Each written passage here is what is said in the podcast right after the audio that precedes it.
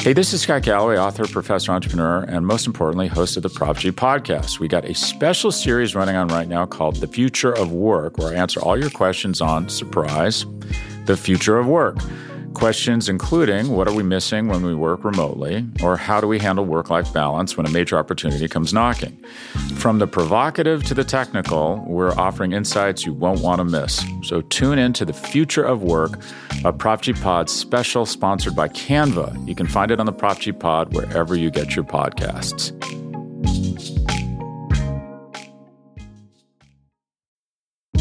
Hey, this is Scott Galloway, author, professor, entrepreneur, and most importantly, host of the Prop G podcast. We got a special series running on right now called The Future of Work, where I answer all your questions on, surprise, the future of work.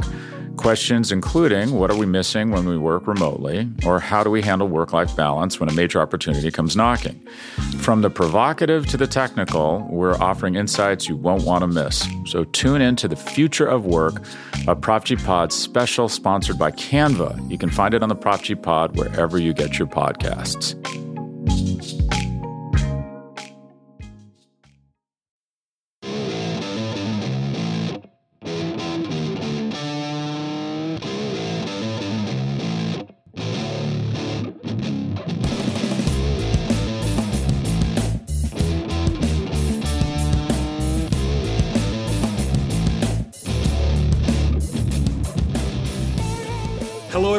And welcome to an emergency episode of the Battery Power Podcast. My name is Brad Roland. I am usually joined by either Scott Coleman or Eric Cole on this podcast feed, but we're throwing it back a little bit to the old days when I launched this podcast alongside Carlos Collazo. On a few occasions, I've been solo in this space, and uh, we're actually recording this. And I say we, it's really just me, by myself. I am taking one for the team. Everybody's watching the game. It's the biggest game of the season for the Braves right now. I do have it on in front of me. I'll try not to get too distracted by the game itself, but it is Friday, September thirtieth, and we're coming to you live here at about eight fifteen p.m. Eastern Time after jotting some notes down. I'm going sort of lo-fi, old school, kind of similar to my friend Stephen Godfrey, who hosts a solo show called The Single Wing on the Split Zone Duo podcast. He is more of a monologuer in the way that I'm about to be. Also a Braves fan. Shouts to Godfrey. Might be listening to this podcast now, but uh, we're kind of just going to wing it here a little bit. And uh, I do I do host a Hawk show solo most of the time, so I'm a little bit familiar with this, but it's been a while. If you're a new Braves fan, you might not have heard me do a solo show before, and we're here. And by the way, I promise you, we're going to have more coverage of what I'm about to talk about now, as well as the entire Mets series and more, both from the Daily Hammer with Sean Coleman on this same podcast feed, as well as with the flagship show that I will co-host on Sunday evening this week. But one more time, it's Friday, September thirtieth, and the Braves made a uh, pretty on-brand Braves announcement on Friday evening. There was no lead-up, there was no reporting, and the Braves just announced that they had given and agreed to a twenty million dollars extension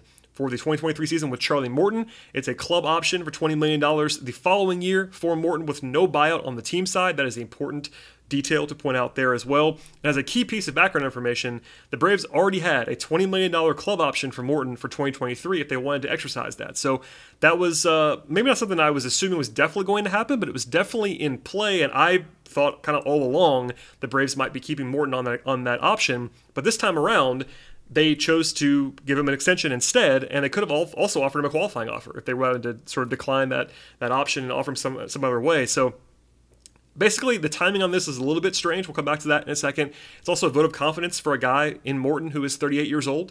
It seems like uh, he'll be retiring as a member of the Braves at this point in time. I think that maybe the uh, the competition for Morton in the offseason this, this year but it might have been Braves versus retirement, as it kind of maybe might have been before this as well. But those are the particulars for right now. I'm going to zoom out a little bit and tell you that I had two reactions to this deal when it came across my timeline on Twitter. One of them was that I thought it was a totally fine move. Now, I did not do cartwheels. You'll, you'll hear me in a second talk about why I don't think this deal was bad at all for the Braves. I think most of the reaction was not the same way that I felt, but I thought it was totally fine. I was not celebrating. This is not one of those absolute no-brainer heist moves that the Braves have done in the recent past with Ozzy Albies, especially as the number one option, Ronald Acuna. Even the Austin Riley deal was universally praised, mostly across baseball circles.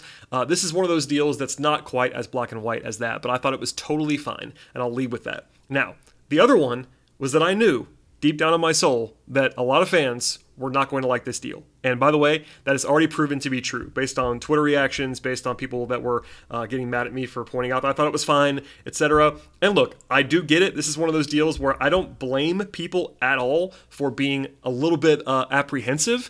I do think that some of the reactions I saw were pretty silly. I think a lot of it's been knee-jerk in some ways because of Morton's performance this season. We'll come back to that as well. But basically, my overall take, and we'll come back to this, is that I think it's generally fine, even if uh, a lot of the reaction has been a little bit more negative. So if you're a long-time listener, you may not, you may know this about me already, but in case you don't, I'll tell you this now. I am not a podcast host or a writer that is going to just paint the rosy picture all the time. I'm not a company man in that way. If I disagree with the Braves, I will tell you that on this podcast, or I will write that, or I will tweet that.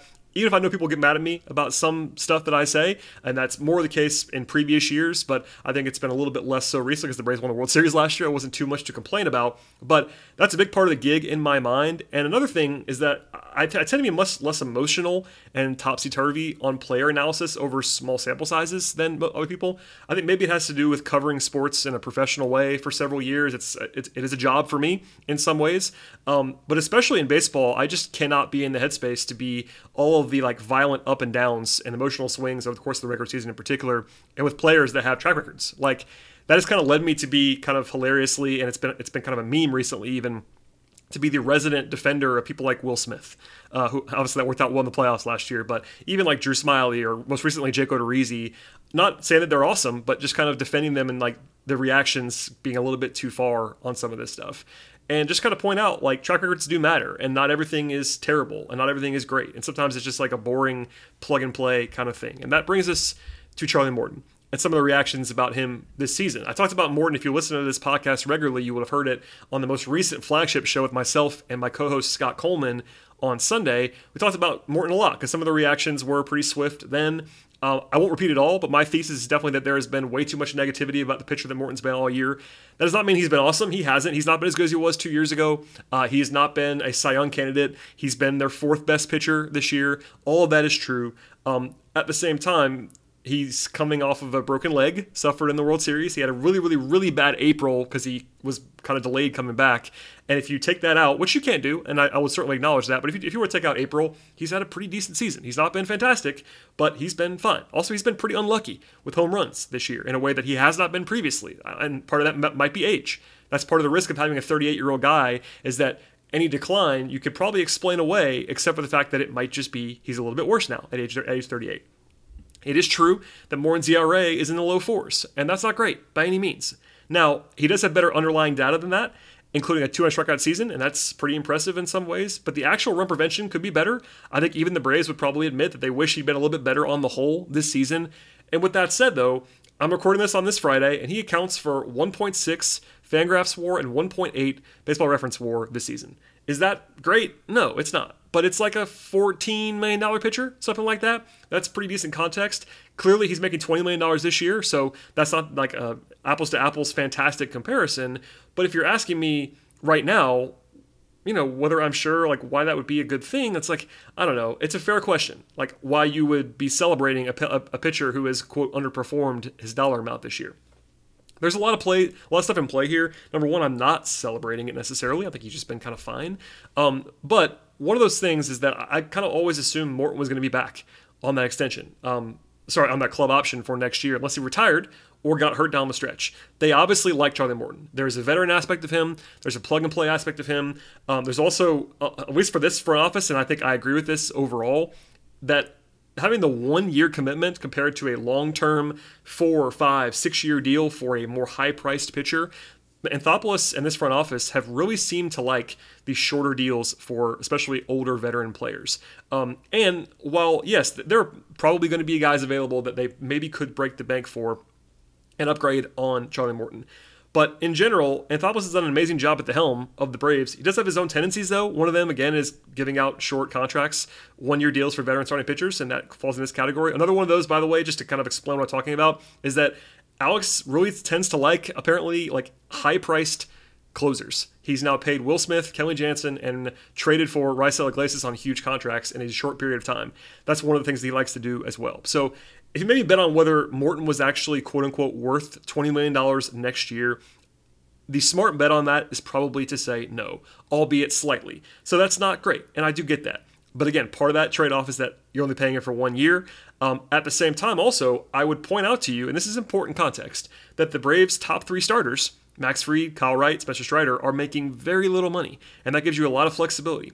Also, we don't know what's going to happen with Marcelo Ozuna this year, but the Braves have effectively paid Marcelo Ozuna in the in the mid uh, mid eight figures, let's say, you know, fifteen plus million dollars this year to do very, very, very little for them.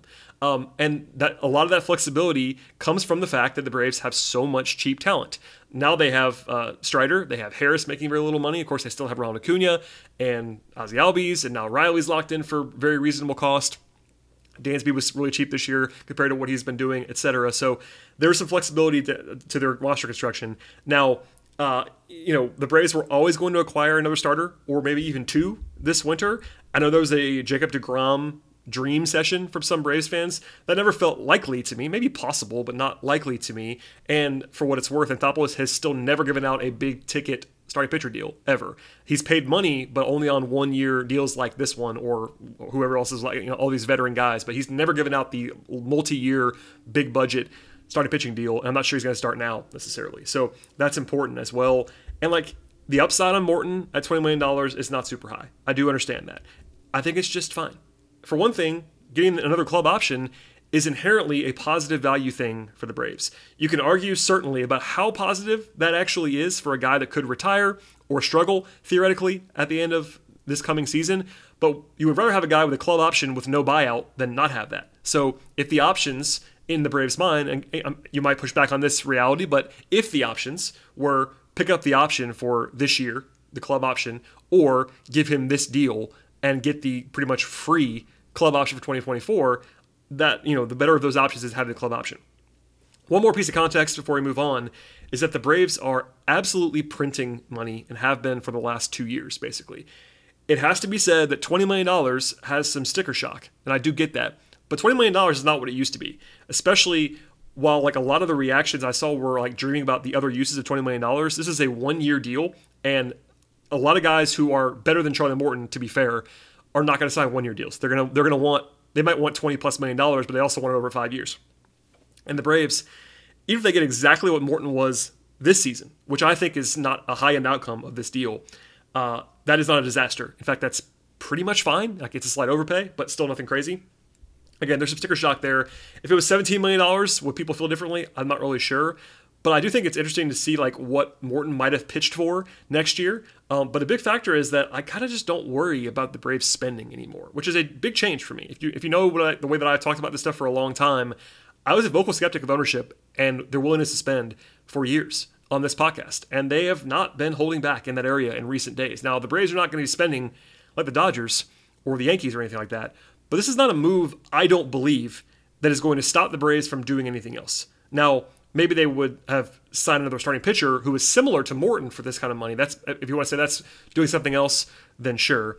But I don't think that the Braves are going to be skimping on shortstop because they signed Charlie Morton. Now, if I'm wrong about that, I will reserve my right to change this stance. If it's clear in three months that they have, for whatever reason, skimped elsewhere on the roster because of having Morton and Ozuna and whoever else on the roster at their numbers, that's a problem, and I'll say as much on this podcast. But baseball is not a salary cap sport, and for years, people, including me, by the way, called for the Braves to spend more money to make the roster better, in part because it's not a salary cap sport. There is no impact other than if you have an artificial con- uh, constraint of your payroll from ownership. There is no reason to not spend money in baseball to make your team better, and the Braves are setting attendance records. The Braves won the World Series last year. They made a lot of extra money on that. They did spend more this year, to their credit. I think they could spend even more next year, and they probably should based on their attendance this year.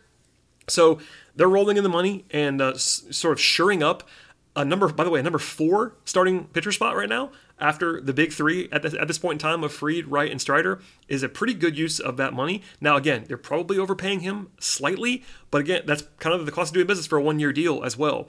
And I don't think the Braves in their current form are too worried about twenty million dollars from Morton versus sixteen million dollars from Morton. Now, perfect world, if you could pay Charlie Morton fourteen million dollars next year, would that probably help you? Sure it would, but he might have retired.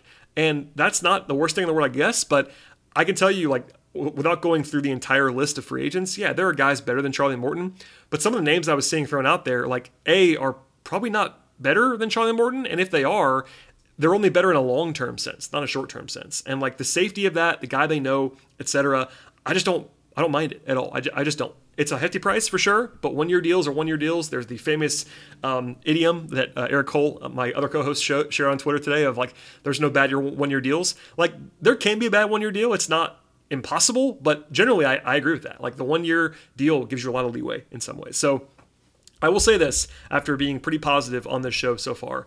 There is one primary pushback that I have to this signing, and it's a lot of people that were voicing that on Twitter, I guess, back at me, and I agree with them, including my old friend and colleague and co-host, Scott Coleman. So Scott noted, among everybody else that did as well, that doing it now is kind of one of the pushback things. And I agree with that, by the way. Um, Mark Bowman, for what it's worth, of M L B dot com, reported that Morton agreed to the new deal and the team option, that uh, sort of the additional team option, quote, because he got an extension to and uh, and to avoid the qualifying offer. And that, quote, there was always mutual interest to extend the relationship. End quote. That could be part of why they did it now, for sure.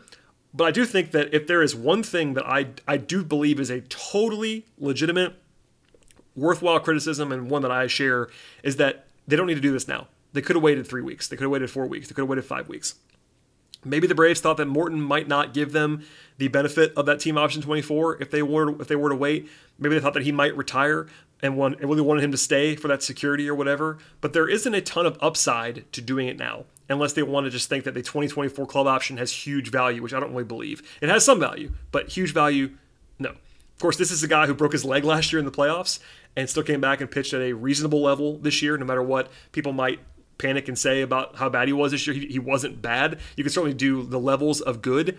Um, there's sort of a semantics conversation about whether he was quote-unquote bad this year. I don't believe he was by any stretch of the imagination. He had some moments that were bad, for sure. Lots, lots of home runs, but I, I do think that There is, this is a shift of risk. Basically, the Braves are taking on more risk by doing this now versus a month from now. Because again, they could have just picked up the, pick up the club option if they wanted to do that for next year in a month from now. Because, look, I'm knocking on wood now as I'm talking to you. If Morton suffers an elbow injury or a shoulder injury in the playoffs uh, and can't pitch next year, you've now committed twenty million dollars to a guy who can't pitch for you. And you didn't have to do that until a month from now. Now, there's always risk of injury, but this is playoff intensity. This is there's you know you're you're pitching him in real situations, and while I know there's some Braves fans that don't want to see him in the playoffs, he's pitching in the playoffs. I'm pretty sure about that, especially when you throw in Strider's uncertainty right now, which we'll come back to on a Sunday show. But Morton is a piece of the playoff roster, and uh, if something were to, ha- were to happen to him that cost him time next year, that's part of this calculus as well. But I do agree that the major issue, if I had one, would be doing the deal now rather than waiting. That is not something that I love. I'm sure we'll get an explanation for why it happened now, and maybe it's just as simple as locking him in and getting that club option, but um, that is the part that I definitely would agree with. If you're not loving this move, that's my biggest pushback at this point in time. I'm going to sign off now, but I will leave you with this. It is entirely possible that Charlie Morton at the age of thirty-nine next year might struggle. And if that happens, the deal won't look great. I will definitely acknowledge that. There is some downside here, no question about it. Um, is there more downside than another pitcher that you're paying one year twenty million dollars? Maybe a little because of the age stuff and this year's performance, but even then, I'm not sure there's like that much more downside. It's also entirely possible that I actually have a full offseason to recover and train in a way he didn't last year after breaking the leg. And he won't have the terrible April, and he can deliver a two and a half or three or three and a half win season next year. That's closer to two years ago. And that would return value on twenty million dollars while providing stability and not costing long-term risk. So like, is there a ton of upside here? No, there isn't. Because even at Morton's, you know, realistic best at age thirty-nine, he probably is a thirty million dollars pitcher next year versus uh, he can't, I don't, I don't think Charlie Morton has, has a Jacob DeGrom season in him where he's, he's going to go out there and win the Cy Young next year. But there's a little bit of value potentially, um, and there's clearly an organizational bond. Like you could downplay that, I probably would on some level, but it seems like the Braves just want Charlie around, and I think that's part of this as well. The rotation has the potential to be really, really good next year again, and it's kind of like this year in a way that was unplanned. The reality is going into next season, barring something changing in the coming days, Morton is your fourth starter. Like they have Max Fried, who is a certified ace. You have Spencer Strider, who has been pitching at a Cy Young level, literally a Cy Young level this year. And then you have Kyle Wright, who is the league leader in wins. And like that doesn't mean that much to me, but he's just, obviously pitched well this season. And look, even with Morton having a quote-unquote down season, the Braves at this very moment have the number six Fangraphs W A R among starting pitchers for the season. In the majors, not in the National League, in the majors. That is pretty impressive when you remember that the fifth starter spot has been an adventure all year long. That's also worth noting as well. Like, yeah, you probably can't bank on Strider being this good all the time, but like, those guys are really good, man. Wright, Fried, Strider, really good.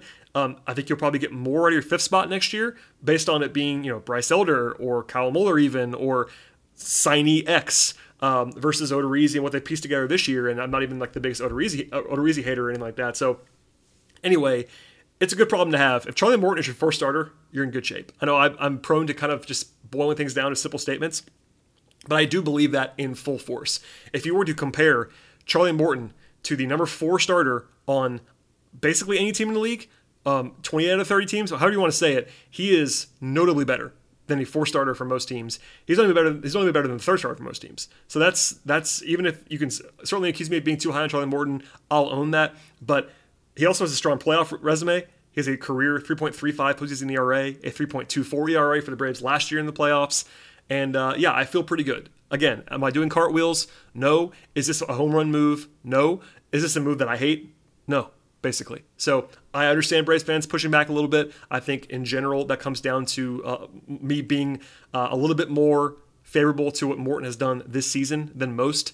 But I, I tend to look at the landscape of the league and take into account what the price is for a pitcher as solid, even as Morton has been this year versus even previous years. So anyway, I've said too much. I've gone too long on this in-game emergency episode on this Friday, September thirtieth. So we'll have more on this topic with Sean Coleman on the Daily Hammer, and I'm sure I'll talk to the boys about that on Sunday afternoon slash evening. I, I, actually, this, this week is an evening show because the night game is happening. So Sunday night show, we'll have some more about Charlie Morton, I'm sure, maybe less from me and more of my co-hosts, but we'll have full coverage of the weekend series with the Braves and the Mets as of this recording. I don't know who's going to win this game tonight, so uh, you have more information than I do probably to listen to this show, but please, please, please subscribe to the podcast.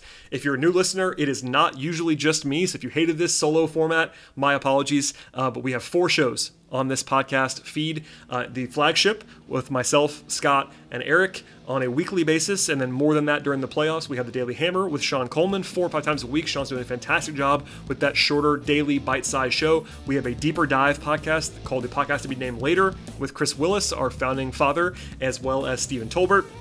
And then we have the, uh, in my mind, the best minor league coverage on the internet of the Atlanta Braves, and that is the Road to Atlanta podcast in podcast form. And then on the written side, Eric Cole heads up all that stuff. We have great stuff on the, on the prospect side as well. So please subscribe, rate, review, tell a friend, enjoy a big weekend of baseball, and we'll see you all next time.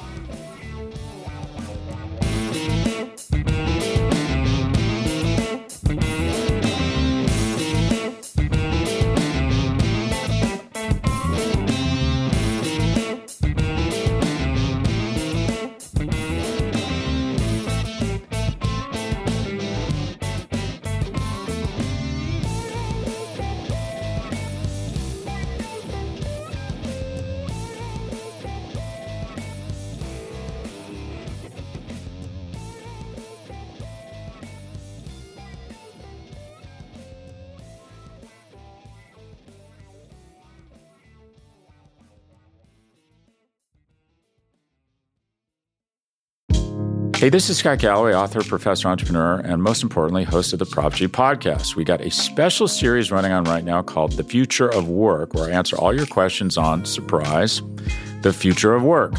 Questions including, what are we missing when we work remotely? Or how do we handle work-life balance when a major opportunity comes knocking? From the provocative to the technical, we're offering insights you won't want to miss. So tune in to The Future of Work, a Prop G Pod special sponsored by Canva. You can find it on the Prop G Pod wherever you get your podcasts.